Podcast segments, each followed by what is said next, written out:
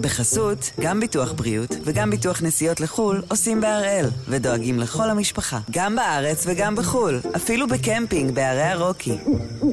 כן, גם שם, כפוף לתנאי הפוליסה וסייגיה ולהנחיות החיתום של החברה. היום יום שלישי, 11 במאי, ואנחנו אחד ביום, מבית N12.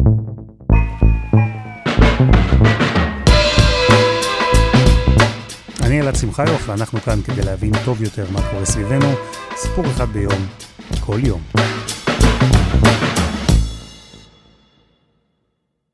אתמול בערב פנינו אליכם, המאזינים, לפחות אה, אלו מכם שנמצאים בקבוצת הפייסבוק שלנו. ביקשנו שתספרו לנו מה עובר עליכם עכשיו, בימים האלה. וזו אחת ההודעות שקיבלנו. היי, קוראים לי מיכאל, אני בן 33, אני מורה לעברית. אני מלמד כבר חמש שנים במזרח ירושלים, באולפן פרטי בשם אומגה. האולפן הזה נמצא בשכונת שייח' ג'ראח.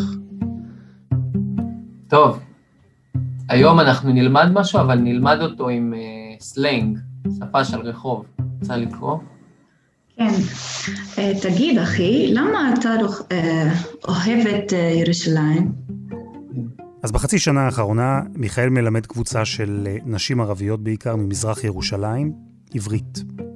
הן התחילו מאפס, ממש א'-ב', ולאט לאט התקדמו.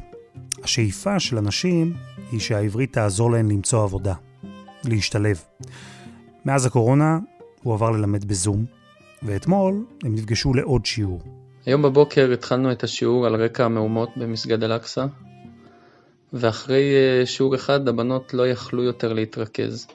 אנחנו עצובים מאוד על החדשות. אנחנו בו, אבל המוח שלנו לא בו. אני יודע. לא יודעים איך ללמוד. אז החלטתי לאפשר שיחה פתוחה על המצב. שם אני עכשיו בבית חנין, אבל הלב שלי וואלה בשייח' ג'ראח. מורה, לפני שבוע אתה אמרת שבצפון גרים יהודים וערבים ביחד, כמו חברים. לא? נכון.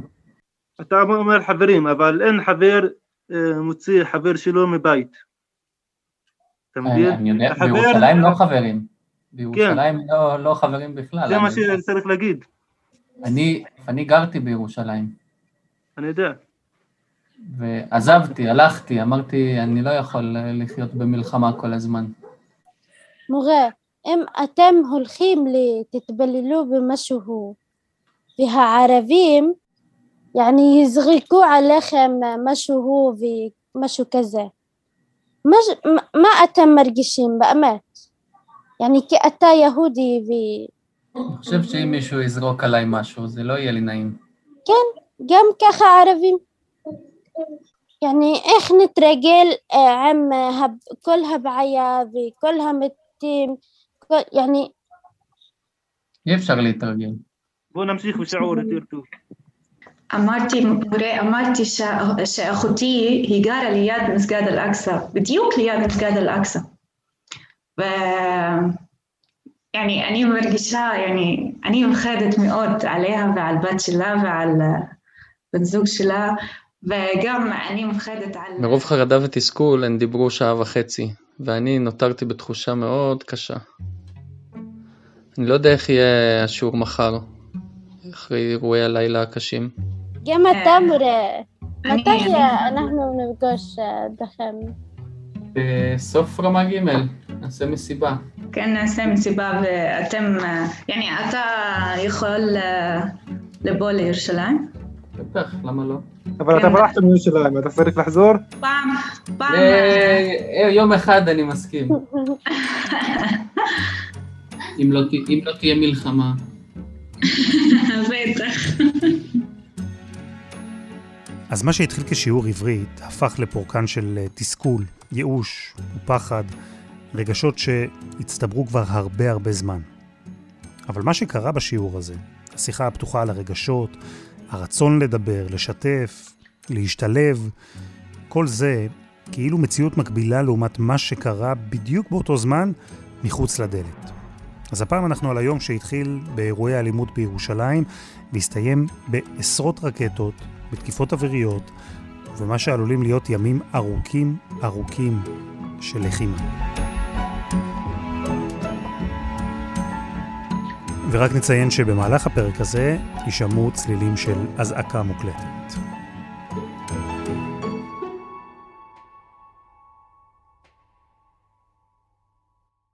כשהרקטות נופלות, כשהסירנות מייללות, כשברחובות יש אש ועשן, אז יש תחושה של אי סדר.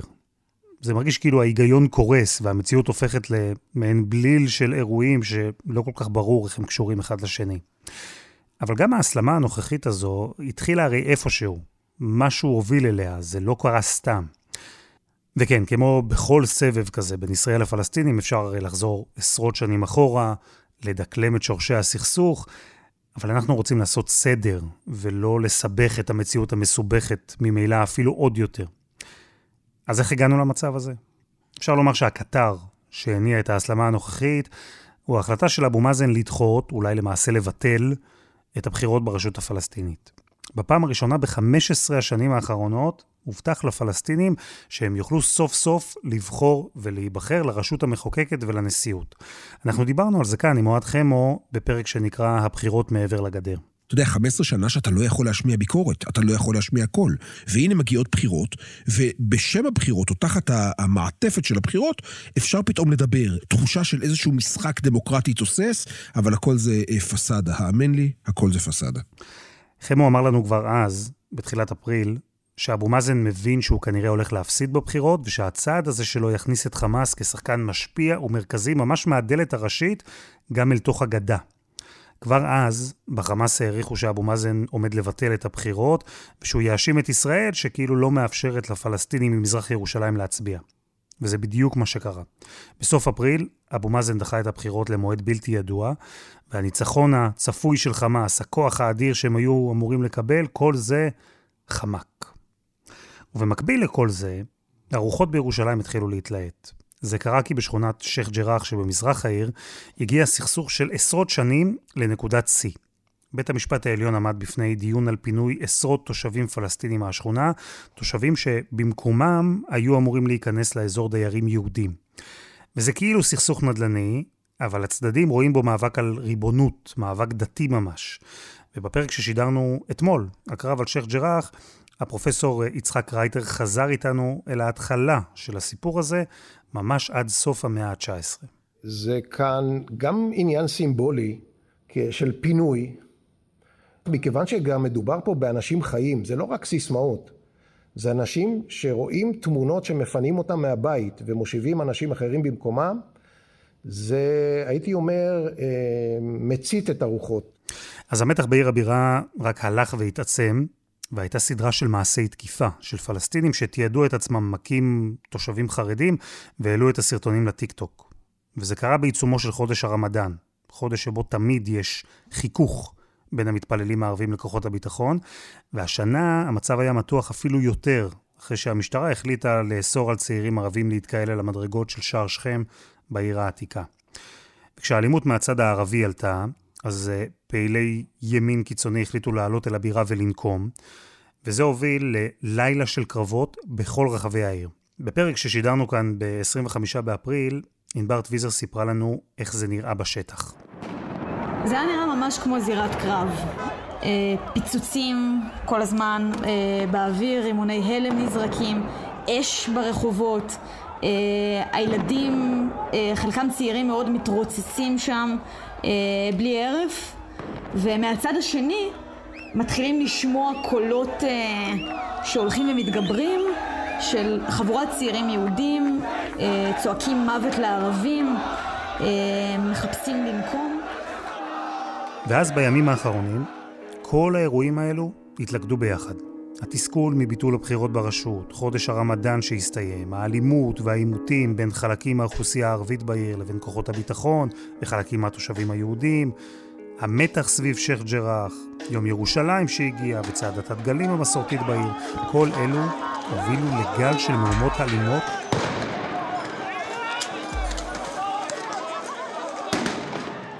ובתוך האווירה הזו, אווירה של אלימות וכעס ותחושה של כל צד שזה לא רק מאבק נקודתי, אלא מאבק גדול ועקרוני על העתיד של ירושלים, באווירה הזו נורו בערב שבע רקטות לעבר עיר הבירה, וזו הייתה שריקת הפתיחה לשעות של מטחים בלתי נפסקים. יותר מ-150 רקטות שנורו לעבר ישראל, וזה רק עד השעה חצות.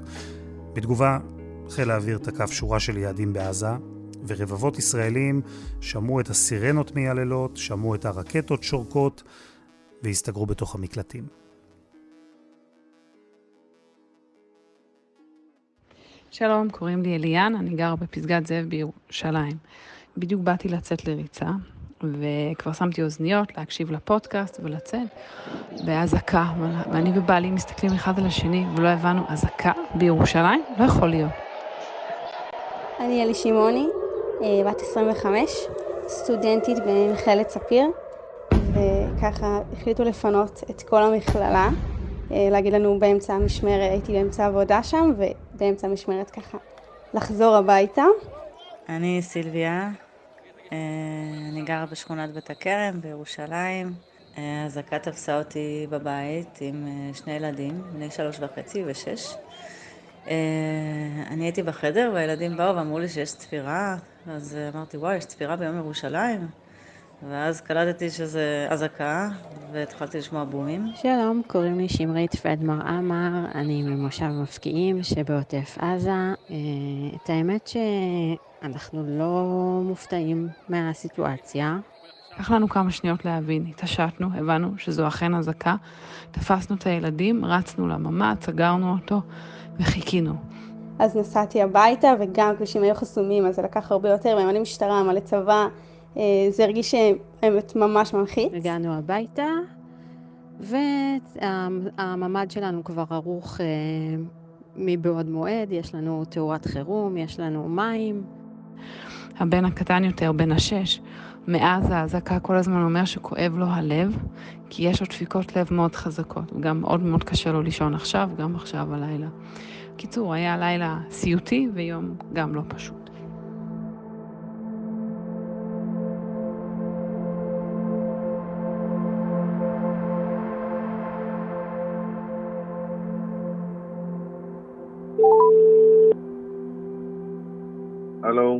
דבורי, מה העניינים? וואלה, הכל בסדר.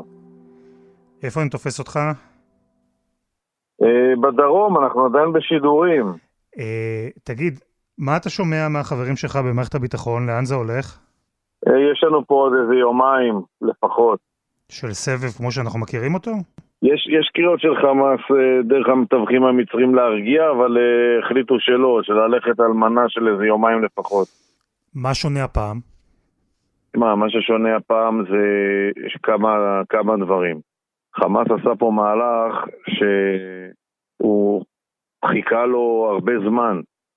ברגע שעצרו את הבחירות כי הוא עמד לנצח בגדה, הוא מזהה הזדמנות מבחינתו דרך ההדלקה של הר הבית אה, לזכות אה, באהדה גדולה מאוד ולקחת בעלות על המאבק בירושלים וזה הופך אותו בעצם לשחקן מרכזי, הוא גם מתריס אל מול אה, הרשות הפלסטינית ואבו מאזן, הוא גם מאותת לכל העם הפלסטיני שהוא מגן אל-אקצא, ולא סתם בגלל זה הם גם ירו את הרקטות לירושלים ולא לתל אביב. והוא מקבל החלטה אסטרטגית שהוא הולך על המהלך הזה גם במחיר שהוא אה, אה, חוטף בישראל, כי זה שווה לו לשיטתו. וישראל שבמהלך יותר משנה בונה יכולות מאוד משמעותיות לתקיפה אל מול הרצועה, בהיבט המודיעיני, בהיבט של שינוי תפיסת ההפעלה, ובנתה תוכניות מבצעיות אה, חדשות, וסופרת עם פנקס פתוח את כל ההפרות בתקופה האחרונה, ומבליגה, מבליגה, מבליגה, ומבחינתה זה ניצול הזדמנות. הרמטכ"ל לפני שבועיים כבר רצה להיכנס למערכה הזו, דרג מדיני בלם אותו, ועכשיו החליטו ללכת על המהלך, ולכן הוא כבר אושר והוא יוצא לפועל. והרעיון זה לגרוע להם המון יכולות שהם בנו בתקופה הזו. הם חפרו מנהרות, והם בנו מפעלים לייצור רקטות מתחת לאדמה, והם בנו uh, כל מיני מפקדות ויכולות למשל של uh, רחפנים, ויכולות של כוח ימי, של קומנדו ימי, כל מיני דברים שהם בנו ליום פקודה במלחמה, ואתה גורע להם את זה, כי אין להם הרבה יכולת להבריח נשק, והדבר הזה לוקח זמן ומשאבים אדירים לייצר אותו, ולכן כאשר אתה פוגע בזה, אתה פוגע במשהו שהוא מאוד משמעותי להם, מאוד כואב להם. אז החליטו ללכת להשלים את המהלך הזה. אתה, אתה אומר פה הרבה דברים מורכבים, אני רוצה רגע לפרק אותם ברשותך. נתחיל רגע מהצד של, של חמאס. לפי מה שאני מבין ממך, בתפיסה הישראלית, כל המהלך הרחב שאנחנו רואים בתקופה האחרונה, שזה אה, ירושלים והדרום עכשיו, זה בעצם הכל ניסיון של חמאס למצב את כוחו כשחקן מרכזי לא רק בעזה, אלא גם בגדה ובירושלים? נכון מאוד. והוא חשב שבבחירות האלה הוא יוכל להוכיח את זה ולנצח בבחירות, ולכן אבו מאזן ביטל את הבחירות האלה, ולכן אה, הוא הלך על המהלך המשלים מבחינתו. אני לוקח בעלות על האירועים האלה, אני משלהב את הרחוב בהר הבית בירושלים, ביהודה ושומרון, מדרבן אותם להוציא פיגועים, ואני לוקח בעלות כמגן הר הבית. זה שלי. והוא מוביל את המהלך הזה עכשיו. וחלק מהדבר הזה זה הירי שהוא מבצע.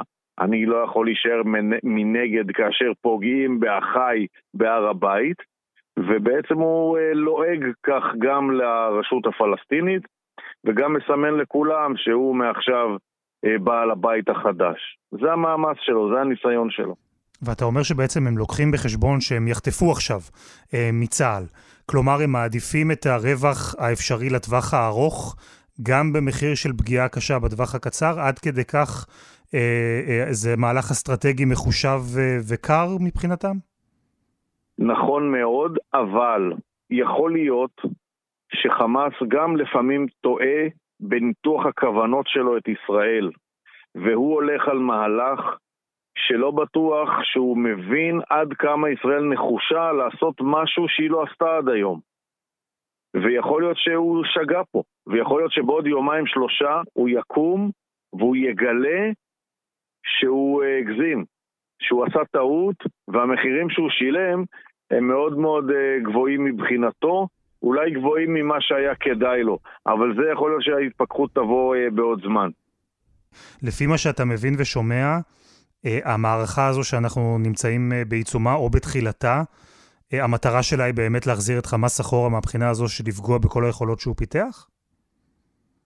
כן, ההגדרה ממש אה, לצבא זה פגיעה משמעותית בזרוע הצבאית וביכולות שהוא פיתח ובנה שלוש האחרונות, וזה אומר אה, דברים שהוא או אמור להשתמש איתם כשובר שוויון במלחמה, או שהוא השקיע בהם המון המון כסף, כמו מנהרות, כמו בונקרים תת-קרקעיים, כמו משגרים ארוכי טווח, ולכן כשאתה מוריד את הדברים האלה, אתה פוגע לו ביכולות שהוא השקיע בהן המון כסף וזמן, ולוקח לו גם זמן ארוך להשתקם אה, מהן, ולכן אה, הולכים על הדברים הכבדים האלה. במונח המקצועי זה נקרא מרכזי כובד. אותם דברים שאתה אה, אה, משפיע דרמטית על היכולת שלו להילחם במערכה הבאה. Mm. אנחנו לא ניכנס לספקולציות או נבואות. אני אשאל אותך שאלה פרשנית. בשביל לעשות את הדבר הזה, כן. עד כמה צריך ללכת רחוק עם אה, מבצע? זה מבצע שאפשר לגמור אותו עם אה, מל"טים באוויר, או שאנחנו מדברים פה על משהו אחר? זה מבצע שאפשר לעשות את רובו מהאוויר, מהים ועם כוחות מיוחדים, ולא צריך להכניס מסות גדולות של חיילים. לתוך הרצועה, לסכן אותם, לגרום לנפגעים בצד הישראלי, כאלה שישפיעו באופן כזה על מקבלי ההחלטות, שלא תוכל להשלים את המשימה. Hmm. אתה יודע מה מבאס אותי במה שאתה אומר, דבורי? מה? שאתה מתאר פה אינטרס של חמאס, אה, להלהיט את הרוחות כי הוא רוצה אה, למצב את, אה, את מעמדו ולבצר את כוחו. אתה מדבר על אינטרס ישראלי, כי רוצים לפגוע ביכולות של חמאס, אותן יכולות שראינו שהוא מפתח. כלומר, לשני הצדדים יש אינטרס שיהיה פה איזה, איזה סבב. כל אחד חושב שהדבר הזה טוב לו ומשרת עבורו אה, את המטרה והאינטרס. כן, והבעיה הגדולה של ישראל היא שאין לה אסטרטגיה ארוכת טווח לגבי הרצועה, כי אסטרטגיה ארוכת טווח אה, כרוכה גם בהחלטות מדיניות, בהסכמים, בהסדרה מדינית. מכיוון שאין כזה, מה שנשאר לך זה לרווח את הזמנים בין סבב לחימה למשנהו. והשאלה מה אתה עושה אה, בתווך. עכשיו אני מזכיר לך שישראל בחרה בכל התקופה האחרונה במדיניות שהוביל אותה ראש הממשלה של שקט, כמעט בכל מחיר, של הכלה. ואתה מרוויח שקט בזמן הקצר, ואתה מפסיד התעצמות של הצד השני בטווח הארוך.